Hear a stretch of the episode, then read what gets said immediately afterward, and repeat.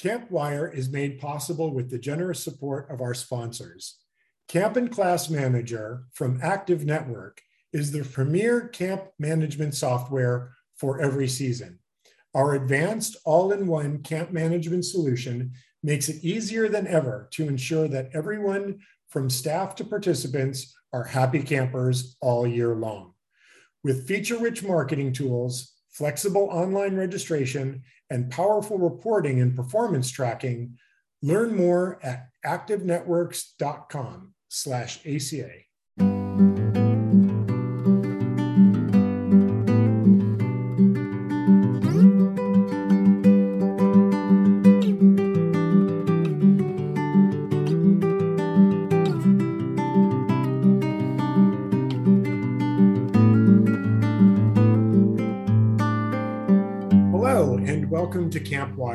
Name is John Beitner, and I'm the Professional Development Manager for ACA's Western Region.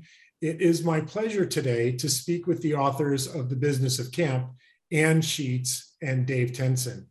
Dave Tenson owns and directs Tamarack Day Camp in the north suburbs of Chicago with his wife, Lucia, and also owns and operates an early childhood school program in the off months. He has earned his master's degree in management and business and has extensive experience in staff training and development, having worked many years in consumer sales before moving to the camp world. He served on the ACA Illinois Board of Directors and as standards chair for many years. Most recently, Dave has been volunteering with ACA as a member of the ACA National Conference Planning and Program teams and has presented many times at conferences and webinars. Dave co authored The Business of Camp, a comprehensive resource guide for camp professionals in 2014. Ann Sheets has spent more than 40 years in nonprofit management in roles ranging from camp director to chief financial officer to president and CEO of Campfire First Texas. After retiring from Campfire in 2020, she joined the Nonprofit Risk Management Center as a senior consultant, most recently researching and editing a toolkit on building organizational resilience. In addition to her professional work with Campfire, she was the national president president of the American Camp Association for three years, serving on the ACA National Board of Directors and on the board of the American Camping Foundation. She has been recognized by ACA with the Distinguished Service Award and was named as the Distinguished Alum for George Williams College. A frequent presenter at conferences on fundraising, board development, and nonprofit management, Ann is the co author with Dave Tenson of The Business of Camp and served as the editor of the ninth edition of Basic Camp Management, both published by Healthy Learning for ACA. She has an undergraduate degree in music education from Texas A&M and a commerce and graduate degree in camping administration from George Williams College of Aurora University, where she currently serves on the board of trustees. Today we'll be, we will be discussing trends, challenges, solutions, adaptations, and surprises what rate remains the same since the publication of The Business of Camp in 2014 and what is new? For example, who could have imagined virtual camp? So, Dave, you ran camp in person in 2020 and 2021. What have you learned from operating during these extraordinary times? wow. How long do we have for this, John? Um, you, you know, I think I think the thing that I've learned, and this is just from from whether it was the ACA National Conference last year, which was virtual, um, or the number of our colleagues that did virtual camp last year, is just the adaptability and the resilience of, of camp people um, to try to find a way to reach our participants. You know, nobody could have predicted the impact that COVID had on any of us you know, not just in the camping business, but anywhere. Um, but but seeing the way our colleagues uh, overcame and adapted, uh, thought outside the box, or in the case of virtual camp, inside the box. Um, and even though they weren't the greatest revenue um, producers in some cases, they certainly did provide the product and the experience uh, and the connection that you know camp is so desperate or, or uh, is so important. So, I, you know, I think it's just the resilience and the uh, adaptability of the people that we have in, in the camping profession that that really kind of showed through. Yeah, I agree. And and Tamarack is a day camp. Is that correct?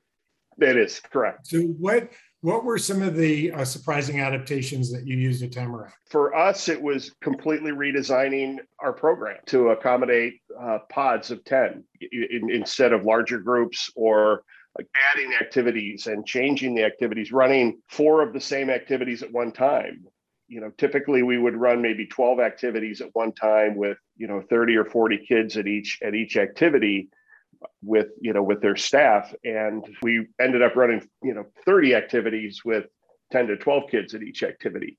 Uh, so you know completely redesigning the program. Transportation had to had to had to change especially in the high at the height of the pandemic in 2020 from a door-to-door situation to to to pickup. And then just other program things parent visitation uh, overnights family nights every everything we did.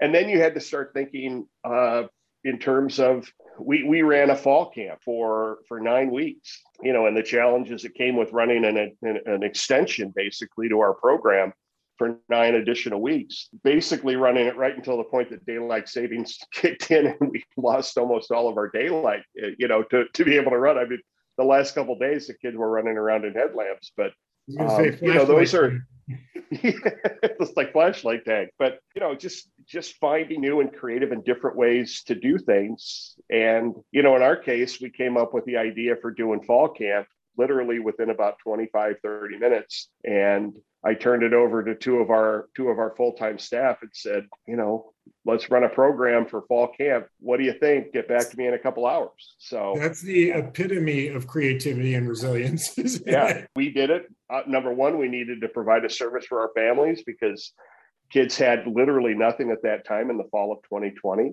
uh, certainly the, the additional revenue was was welcome. Uh, but we saw that with camps all over. Overnight camps were running educational pods.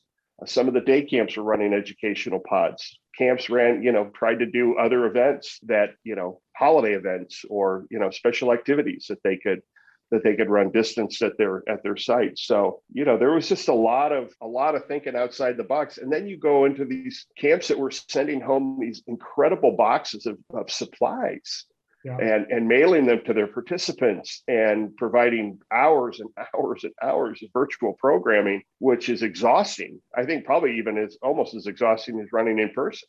Yeah. and you know just to, continue delivering the product i think it, it's uh, you know i think it was actually pretty inspirational to, to watch the way we adapted as a profession for, in 2020 and and provided so that the, those crucial connection moments for for those kids too. I really agree. So and I want to tell you, I really appreciate the webinar that you recorded with Dave and Brian Crater and Rachel Satinsky and Kevin Trapani about the business of camp in uncertain times.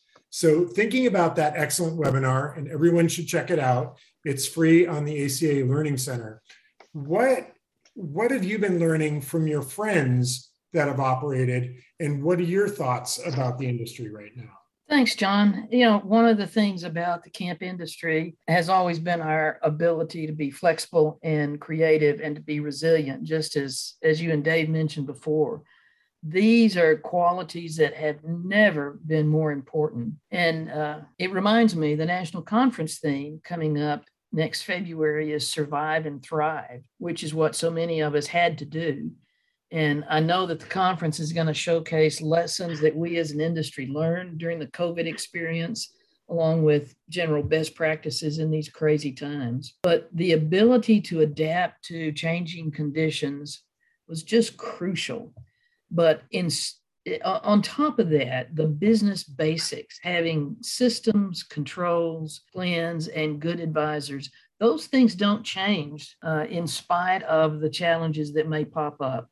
In fact, they're probably even more important than ever during uncertain times like this. So, uh, in talking with colleagues, what what systems come to mind that you think people really dug their heels in and, and showed that that expertise that we've got in looking after groups of, of participants? Well, absolutely health and safety uh, sanitation protocols that ACA was so uh, helpful with in getting resources for camp directors. But, you know, everything had to be adjusted. whether it was drop off and pick up or just, you know, trying out an opportunity that we might not have ever imagined. And of course, it led to a lot of uh, new things and perhaps some things that we wouldn't have ever thought of because of tradition. And of course, we've all learned to love Zoom and how we can interact with multiple people virtually, whether for staff training, camp reunions, or even, you know, family visits. So we have to look at all the pluses that came out of these opportunities. Well, and I'm, I'm glad that you uh, you bring that up because I hope that the field guide was helpful to camps. Um, I know that a lot of camps uh, learned about the NPIs and things like that uh, through ACA's uh, resources. Um, and a funny thing that I've heard, maybe it's not funny, but have you also heard that kids haven't been as uh, adverse to wearing masks as some parents have been to the kids wearing masks. Um, Dave, I see you laughing. What, what's your point of view? Oh, uh, it you know, kids are kids are so remarkable, and the way that they're, you know, you could ask them to walk on, you know, all fours or do a, a headstand before they were able to get off the bus, and they try to do it. I mean, that's just because you know that's how they do it and and most of them would probably try to do it with some kind of flair we we actually were forced to make the decision this summer uh, when we started seeing breakthrough infections uh, from vaccinated parents and vaccinated family members uh, starting to get the children because people were kind of resuming their normal life. They weren't being as careful but you still have these children at home who are unvaccinated and you know extremely susceptible to you know to to to any sort of exposure from covid. And we started seeing, we, we had three children in the span of about four days who had tested positive. We ended up having to uh, uh, quarantine two groups of, of, of, campers because of it, but they tested positive and they'd gotten it from fully vaccinated parents. So this wasn't this wasn't about the you know a vaccination issue or anything like that. It's just you had six year olds who weren't able to do it. And we that made the decision to go mask indoors and out for the remainder of the summer for about four weeks. The kids were fantastic about it. Even the staff was fantastic about it.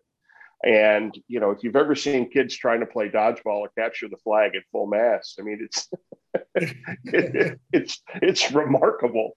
But you know, because it, we're, we're a day camp, we we we can't create that bubble the same way our our resident uh, camp communities can, and and we felt that that was a way that we could truly address the issue of doing everything we can to make sure that these kids are being as, you know, we're creating an environment that's as safe as possible. The kids were fantastic about it. Actually, the parents were pretty good about it as well. Uh, we had a handful of parents who were just absolutely livid about the fact that you know that these were decisions that we were we were making, and you know you're patient and you listen and you you know offer them fine. You know we we we're happy to refund any remaining camp you know that you have for the remainder of the year i totally get it it's a change in, in direction and they didn't but you know children are much more much more adaptable and and willing you know than than adults. Adults can can be pretty firm sometimes in their mindset. Yeah absolutely. Absolutely agree. And and you alluded to um, sort of that the opportunities that come along with challenges. So, what are some of the opportunities that may come out of these adjustments that camps have been making? So, for example, I have already answered that one.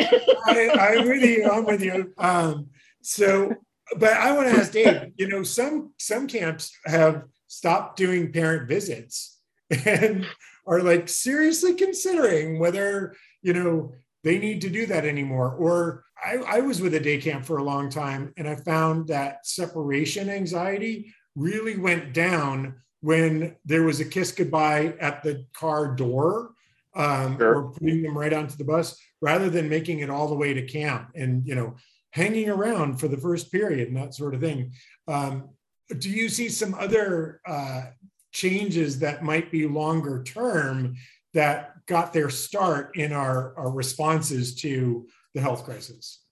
Absolutely. And, and you know, I, I think, and, and again, this is just me speaking as the owner of a, of a private independent day camp, but I think sometimes you do things because you feel that is what you need to do in order to remain competitive with you know the other camps that you have in your area or that your population you know would be considering or or things you feel you should be doing because that's kind of traditionally what we've always done.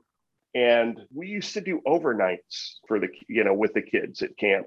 And we would do eight or ten overnights a year for the kids and we would have staff staying you know with 20 kids at you know and, and sleeping on the floor of the music room and and and they were fun and it was you know a, it was a good community program um, but the liability of it and the additional stress of it, I, I, I, either my wife or I were at camp, you know, every night that we had an overnight until 12 or one o'clock in the morning, uh, until, you know, everybody was finally asleep.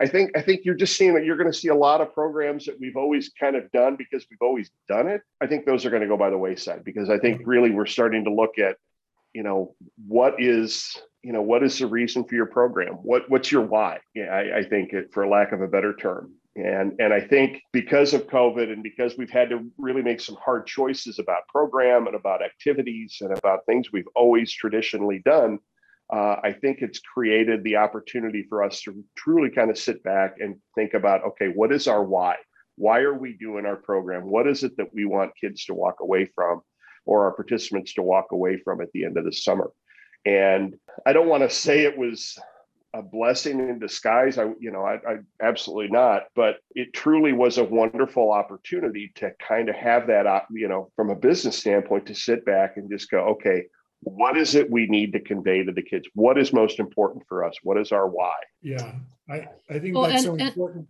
yeah, and I also think that it it changed some of the expectations that parents have as well. We had parents who suddenly decided that they really did not mind not getting out of the car to drop off their kids and hiking up to their cabin that uh, meeting the staff while they stayed in the car was just fine so yeah. you know maybe we would never have seen that as an ideal situation and perhaps uh, we'll change it in the future but you know it's certainly let all of us know that there are other alternatives in how we do things that may may be better absolutely and i think um, there's there's been a sense of leadership teams and even frontline staff feeling a little bit overwhelmed and that's been growing and growing and growing. And the antidote to that is to simplify. And this has given people an opportunity to simplify and lean into their why and lean into those intentional things. You know is it building community? Is it uh, is it growing these these important aspects of our participants? If it isn't maybe it doesn't need to go on anymore.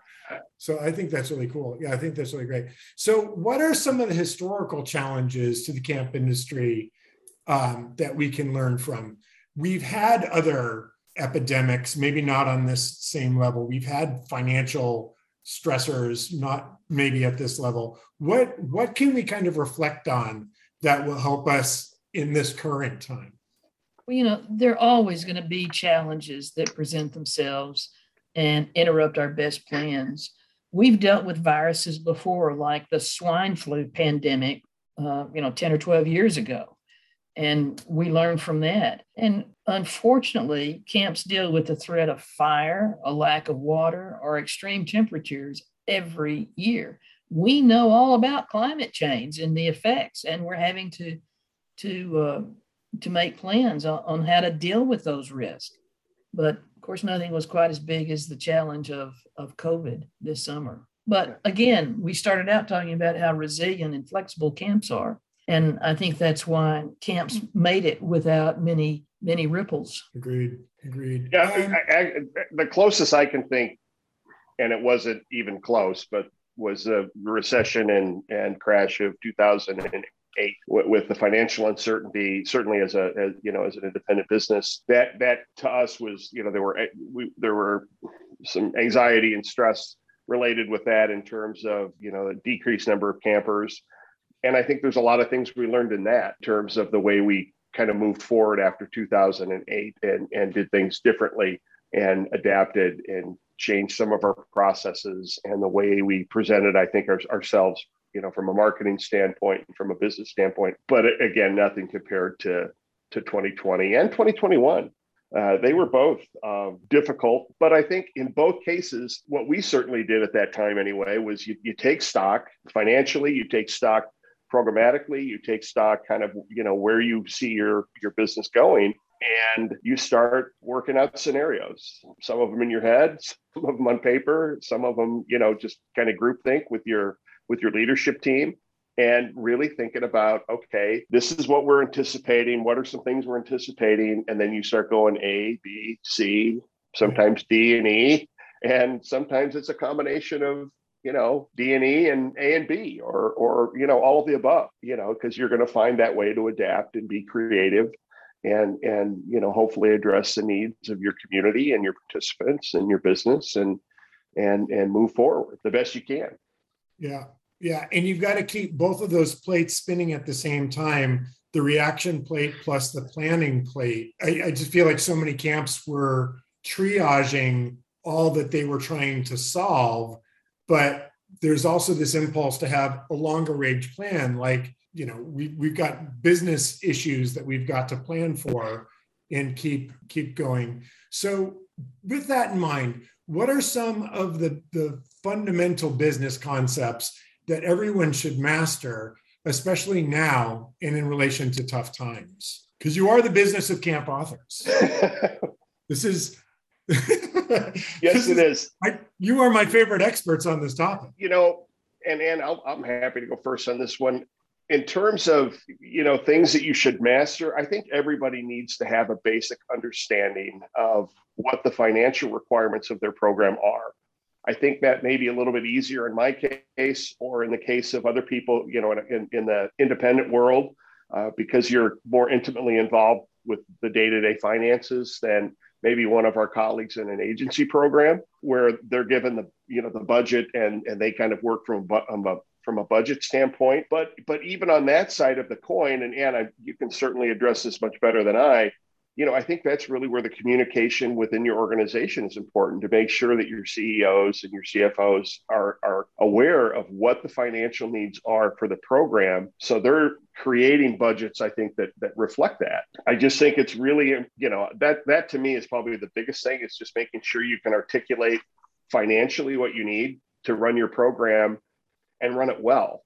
Uh, because just because you're in a in a pandemic doesn't mean you don't want to you know run your program you know the best you possibly can you know while also managing the financial needs of the organization so uh, that that would be mine. Well, you know, I, I would agree. Every owner and director needs to have that thorough understanding of the finances related to camp. You know, I, I would disagree in that I think that nonprofit camps and, and agencies have just as big a challenge and gone are the days when a camp director would just be handed a budget and uh, told, you know, you know, go direct camp. Every camp director I know in a nonprofit agency is just as concerned about uh, their finances and, and how they're going to make their budget as, as anybody else. But you know they've got to know what costs are variable based on the number of campers. You know what are the fixed costs? Uh, what, what's the break even number of campers per week and per year? You know, I, I think there are more things in common now as it relates to knowing the financial situation and, and how you're going to meet your budget than maybe ever before. In addition to that financial issue, I think another really fundamental and important thing that that people need to um, need to know and has been certainly brought to the forefront is contingency planning. Because you know the best laid plans may not work, and again it goes back to uh, being flexible and being creative and certainly having some competent, very competent business advisors. And whether you're a for profit or a not for profit, you, you've got to know. And I, I, think anybody who had a PPP loan knows now the value of having a good relationship with your banker because. Uh, that that that was a key this year to to getting those loans absolutely absolutely so who else is in that circle of business advisors uh, when you're thinking about it? Um, because I think there may be some turnover. This is what I'm hearing in, in some camp leadership. Perhaps that's not as easily conveyed information as some of the other, you know, how to run our program, how to run our site mm-hmm. information. What are some of those other key relationships that that people need to have? Well, in addition to a banker and accountant and employment lawyer. you know, you need to have a good attorney first, but you especially need someone who can advise you on employment law. Yeah. Because, you know, whether it's uh, an unfortunate termination or, you know, how you deal with uh, someone who wants to bring a service animal to camp and you've never had to experience that before you need to be able to have uh, an employment attorney that you can pick up the phone and call and, and ask some of those questions. Yeah. And in addition to that, an insurance broker who understands camps and the risks that we're managing. I agree. I agree. Some some camps are even uh, working with PR firms. You talked about contingency plans, and I think those communication points are opportunities when things don't go well, um, having a professional who understands how to manage that is a good idea. So, you know, add add to your library, you know, business of camp, but also uh, crisis response. there's there's some great stuff in the uh, in the bookstore. If you've got the accreditation process guide, business of camp and crisis response, you might be able to uh, get through the next couple of years. Yeah, absolutely. And I mean, just you know, anecdotally, last summer we had the first day of camp at 5:30 in the afternoon. Uh, I had a counselor who called and said, "Yeah, I tested positive." Of course, he couldn't have done that, you know, on Sunday before he showed up at camp, but whatever. Or he'd been exposed to uh, to somebody who tested positive. So, you know, you've got to respond to that. And at that point, you know, when everybody was, I think, I think the fear level on COVID last summer in 2020 was much higher than than 21, at least from our standpoint, you know, because you just we didn't understand as much about COVID then as we do now, and certainly the way it affects younger people. Um, or most younger people anyway. And I, I, I reached out to a consultant that we've worked with you know for a number of years and okay do we how do we send this out do we notify the world do we notify just the group? You know, I think those are important things that you need to look at in terms of, you know, how do you respond in in a crisis and when there's a crisis. Um, and you know, usually we kind of reserve some of those things for major catastrophes, but you know, I think it's really important the way you respond is is as important you know as having a response plan and thinking that through i agree i agree i think there's you know a family that thinks head lice is a crisis but maybe maybe you don't think head is a crisis. But I you know, and as, those, and, and as much as we don't like to to think about the possibility, uh, we also have to be prepared for any allegations of child abuse. Uh, and having both an attorney and a marketing professional who can talk to each other and cover cover the whole situation from you know what's legal to you know what's the best way to handle this with the media? What's the best way to handle this with parents? Very important. And you know those of us who are lucky enough and i say that with us in all sincerity to work with a board sometimes have the opportunity to recruit people for that board who have some of those skills that can help us in a crisis whether it be a marketing person you know or or a physician or an attorney. Yeah, and I, I think that's exactly right. And I would also add the time to write those communication pieces and the time to really identify those plans is six months before you know it's a, it's a distance away from the camp season happening because it's too late you know right at that moment to start creating these things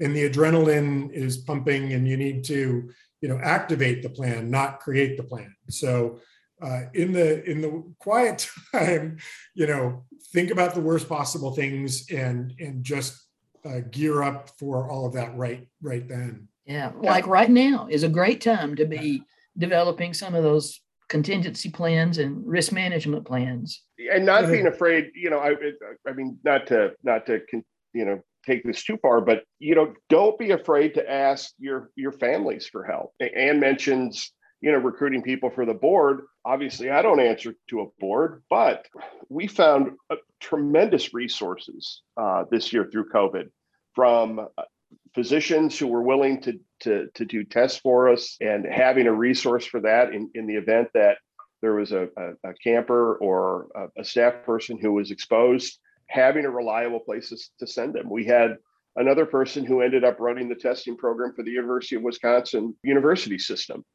And so he he he had, you know, at his disposal an immense number of resources that we could borrow from in terms of okay, we're running an open community program in a day camp. How are we going to test this? Do we test everybody? Do we test nobody? Do we test on an ad need basis? You know, don't be afraid to ask for help because there's a lot of people within our programs, everybody's programs, that have levels of expertise. Again, whether it be in, in finance or banking or law, marketing, healthcare, uh, there's there's a lot of people out there who can help and are willing to help because they want to see us all be successful. I want to point out that camp directors are not alone this is the time that we can call on our colleagues yeah. people who have had similar experiences you know it's it's yet another reason to uh, attend the conferences to you know belong first of all belong to aca yeah. Second of all, to go to conferences, meet your other local colleagues, and you know find out how they dealt with situations, and you know knowing that a lot of our um, camp directors, especially in agencies, are sometimes younger and don't necessarily have a lot of experience, makes it all the more important to, to know your neighbors and, and your other professional colleagues. Absolutely, absolutely. Thanks for that plug too, because that's something that I do. Um, yeah. one of my my favorite stories is uh, these two camps were on the same lake and didn't really know each other that well until they met at a conference then, when one of their roads washed out, they were able to borrow the backhoe from the other camp, having met them at an ACA event, which you know was really great. Um, but Dave, something that that you and I have talked about in separate conversations, and I really appreciate about your sort of perspective, is you look at your parents not as just a customer base, but as a community. You're that's the community of your camp, and I think um, leveraging that during this last time to get those experts um, is real genius and real testament to that work that you've done to build a community of all of your participants, both the the children and their parents. So I think that's oh. amazing. Oh, oh absolutely, absolutely, and and whether it whether it be you know staff recruitment and and former campers alumni re- reaching out and, and kind of sending emails about hey you know do you have a college kid who's looking for a job this summer or do you want to get them out of the house for six hours a day? Like i said healthcare any number of things. They they want to help they enjoy helping they they feel a better connection a bigger connection. And you know people who are connected tend to recommend yeah. you know programs that they're connected to and things that they're connected to where they've had positive experiences. And you know you don't do it just because you want to get more campers or you don't do it just because you get staff. But when you start trying to develop that or leveraging that you know and we all have those those levels of community within our, our own programs. I mean it's what we do as an as a profession and as an organization with aca and by all means especially in a situation like we've just gone through for the last 18 months almost two years now you have to utilize those resources. Yeah. And you know, the same is true with the resources and the connections in your neighborhood. It may not necessarily be another camp, but to, to develop relationships with the, the, the businesses or the homeowners or whoever is around you can be extremely helpful. Using local people as opposed to uh, bringing in people from the city or, or wherever makes all the difference Absolutely. you know because you want the camp to become a part of that local community just as as much as you want your parents to become a part of your community in those relationships with the fire department and absolutely and absolutely if you can buy local instead of having amazon drop a bunch of things off too that's that's going to you know raise your standing in that that neighborhood as well so what are what are some other business gaps that we need to guard against. I think as an industry, we're amazing at youth development. I think an area for growth could be business development and business acumen.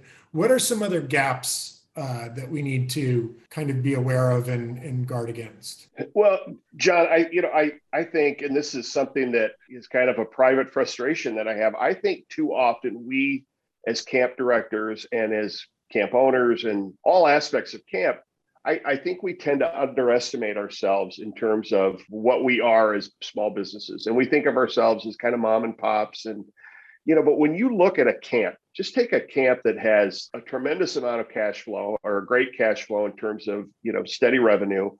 They've got incredible assets, especially if there's land involved, equipment, you know, s- staff, you have intellectual property. Small camp businesses are big businesses yeah. And I think too often we, we kind of take a more humble approach that, you know, because we do such important work in our communities, all of us do. And, you know, I think we need, I don't, I'm not saying we need to think of ourselves as like, you know, mega national or multinational companies, but we're pretty big small businesses in terms of our asset value and our and our and our cash flow and our our, our, our revenue. And, and I think we need to make sure, as Ann has said, and I think we've discussed, that you have processes in place that you're taking care of that fairly sizable small business. Yeah. And and you know, do you have banking? Do you have accounts? Do you have legal, HR, marketing? Do you have those things taken care of? Resources that you can use in order to to to build your uh, to build your business. And um, I, I think that's probably you know one of the one of the, the, the biggest gaps that i've seen i also and, and this is going to kind of harp a little bit on on on hr and kind of some marketing policies but you know i think covid exposed some things where we as an industry need to look at what are we doing sick pay for for staff? Most camps if if somebody doesn't work they don't they don't get paid especially in the day camp world. That's kind of a common thing. Well when somebody is staying home waiting for a COVID test so that they don't get everybody else sick at camp? Are you really going to penalize that person, you know, for making sure that they're making the right choices from a health standpoint? There's been a lot of stress involved with this entire process from all of us. You know, sometimes people just need a day to kind of collect their thoughts. Uh, and then you have families that are going to have to miss because of an exposure. Are, are you going to are you going to refund a portion of that? Are you going to refund the week they missed while they're in quarantine uh, or two weeks in some cases? I think we really need to kind of examine where some of our policies are from a business standpoint, you know, with our employees and our customers in terms of are we making the right decisions? Are we making the, you know, are we doing what's best, not only for our business, but also for the people that work for us and the people that we work for? Excellent. You know, I, I would uh, agree with Dave. And we, we talked about the need to have an employment attorney. Well, employment attorneys are great when it comes to legal and the law but having a, a human resources specialist, a human resources professional, that's a different person. And that person can help with some of the things that Dave was talking about. You know, what are the best practices now when it comes to do you pay someone while they're waiting on a COVID test? Throughout whatever whatever the issue is, whatever the challenge is, we just can't forget that, you know, as as much as our heart is is into what we're doing, we still have to remember that this is a business and we have responsibilities to our customers. You know, they're not just kids and parents, they're our customers. We have responsibilities to some of our lenders, whether it's a banker or whether it's, you know, Uncle Sam, uh, through some of the, the wonderful programs that we could take advantage of. And we have to maintain those business practices, those systems, those protocols that will allow us to operate a business in a very professional manner and and not not let some of the the challenges of the day get the best of us. Absolutely. And to your point about having an HR expert and hiring locally, I think a gap that uh, COVID revealed was a lot of camp's dependency on J1 workers there's mm-hmm. just this assumption that a certain percentage of the staff will come from that program and that that was just uh, shut off or down to a trickle so yeah I, I, would i would agree completely and that's that's part of the contingency planning too which is what if we're not getting our our staff through our typical uh, streams that reliance on local workers was a trend that came out of the last summer. Did you notice any other trends? Did or, or do you see any other trends emerging from all of this? I think we're seeing some consolidation either of ownership in both independent camps and within nonprofits where uh, I know the Girl Scouts, for example, have have consolidated a lot of their smaller councils. And with those councils, they had some camps that were relatively small and, and they have had to make some difficult decisions about having fewer sites that end up serving more people. And I think that's going to continue. I would think that day camps will grow. And I hope that we see the trend that more camp owners and directors are recognizing the benefits of being involved in the American Camp Association. What a great, that was great, great tie-in right there. That's incredible. Uh, listeners don't know this, but I send a five dollar bill to Anna. One of these great things. Um, so, as we close, and after working through these last two very challenging years, what is your advice to camp owners and directors as it relates to camp business? Well, you know, 20 years ago, all of our lives changed after 9 11. And now having TSA checkpoints at airports is just a way of life. I think the same is going to be true with COVID. It's not going to go away.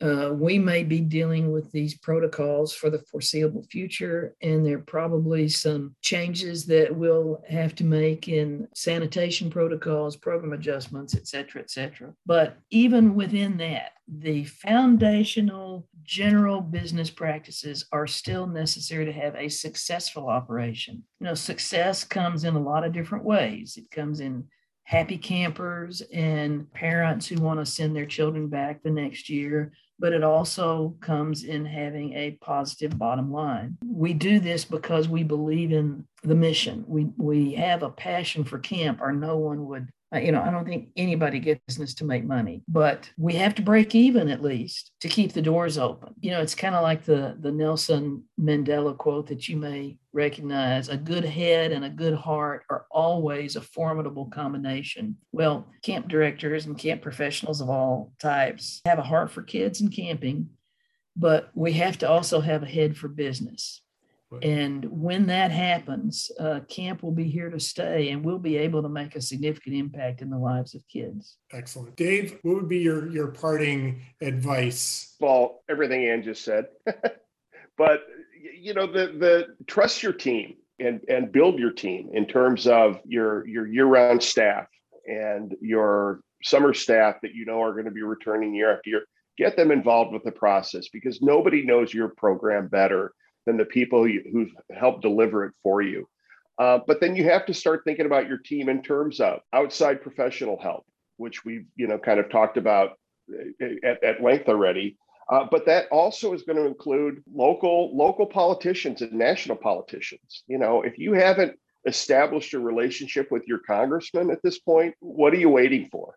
Or your local state representatives, or people within your state government, or your local governments and, these relationships yeah, are so important. Absolutely. And absolutely. and you know you have to you have to have resources. You have to have people to speak with. And i can think of 15 different times that i've written my my us congressman or my local state representatives on issues ranging from the way the sba loans were being administered early in the pandemic to the way unemployment benefits were being hijacked in the state of Illinois and assistance on how to get some of these issues when when fraud started to occur.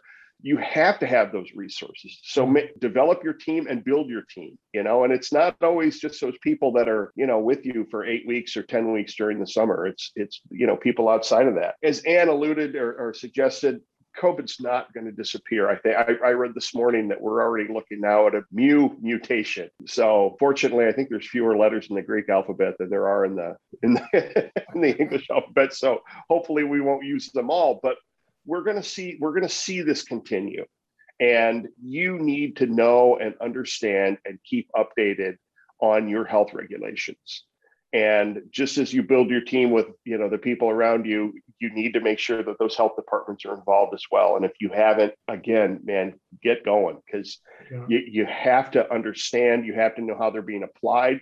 And if you have a question ask them because i think more often than not most health departments are actually kind of impressed that somebody has read these you know to the point that they're asking questions about how they're going to be applied And I, I know throughout two summers of running camp during COVID that we literally have had our local health department, our county health department on speed dial. Uh, we haven't quite gotten to the point where we're sending them holiday cards, but I, I, I think one more year of the pandemic, we probably will.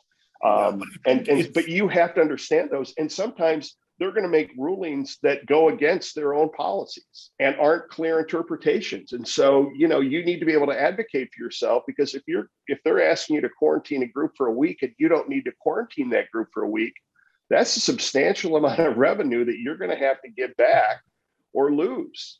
Right. And I don't think anybody's at a point right now where we can afford to do that. And, you know, and that would, those are really my two key takeaways. And really my third just really has more to do with how we all operate ourselves, you know, and, and, you know, Mark Twain, I think said it really well in, in, in that, you know, you're never wrong to do the right thing. Right. And whether it's a case of COVID or, you know, a situation on you know transportation or a situation that occurs at camp communicate it be upfront about it you know and and address it head on um, because especially in times like these where parents are so anxious and and everybody has a heightened level of anxiety right now i think you know that's been one of the great tragedies of this entire pandemic has just been how the the toll that it's taken on everyone emotionally, whether they became ill with the virus or not. And you know, if you're addressing these things head on and you're, you know, you're doing this in an ethical and an honorable way and, and you're dealing with people fairly, I think it it, you know, in the long run, it's going to benefit all of us. So those are kind of my takeaways, I think, from kind of looking forward and you know, if somebody were to ask me with a crystal ball. And remember that your number one resource begins with the letters ACA. CA. whether it's whether it's your colleagues or the website or the conference, look yeah, for those it, letters first.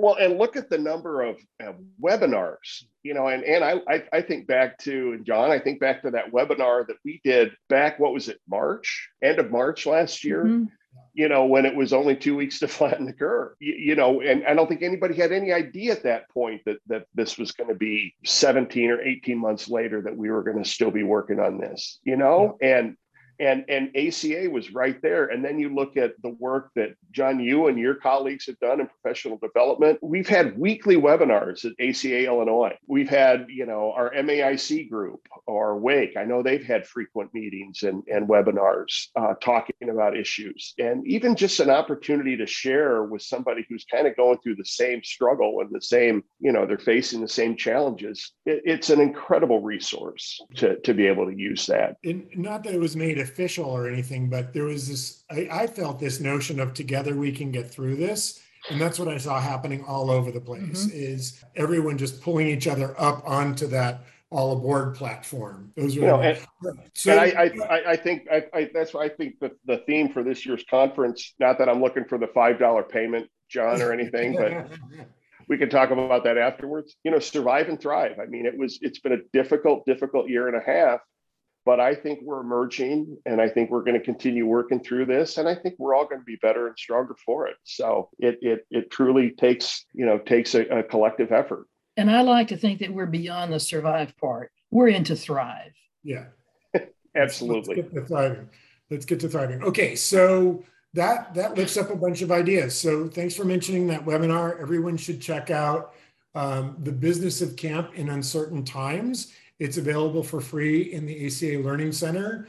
Uh, get the business of camp. What an excellent, excellent resource that is uh, for our camp directors. Thank you both for your hard work on that. And make sure that you make plans to come to Portland for the national conference. Uh, survive and thrive, and really leaning into this this thrive idea. Um, Dave, thanks for being the, the chair of that event. I think it's going to be incredible. I'm looking. Cannot wait. Yeah. I, really appreciate your time today. Um, thanks for, for lifting up these ideas of, of circling ourselves with excellent business advisors and really drilling deeply on the, the business fundamentals um, as it applies to all these adaptations that we've been doing. Couldn't have talked to two more interesting uh, and, and enjoyable experts on this. So I, I really appreciate your time. Oh, John, it's been a pleasure. And it's always great to see you as well. Good to see both of y'all. Thank you so much for this opportunity. Absolutely. Excellent. Excellent. So Follow us at ACA Camps on Facebook and Instagram and Twitter. And Campwire is available on Spotify and iTunes. Again, thank you both very, very much.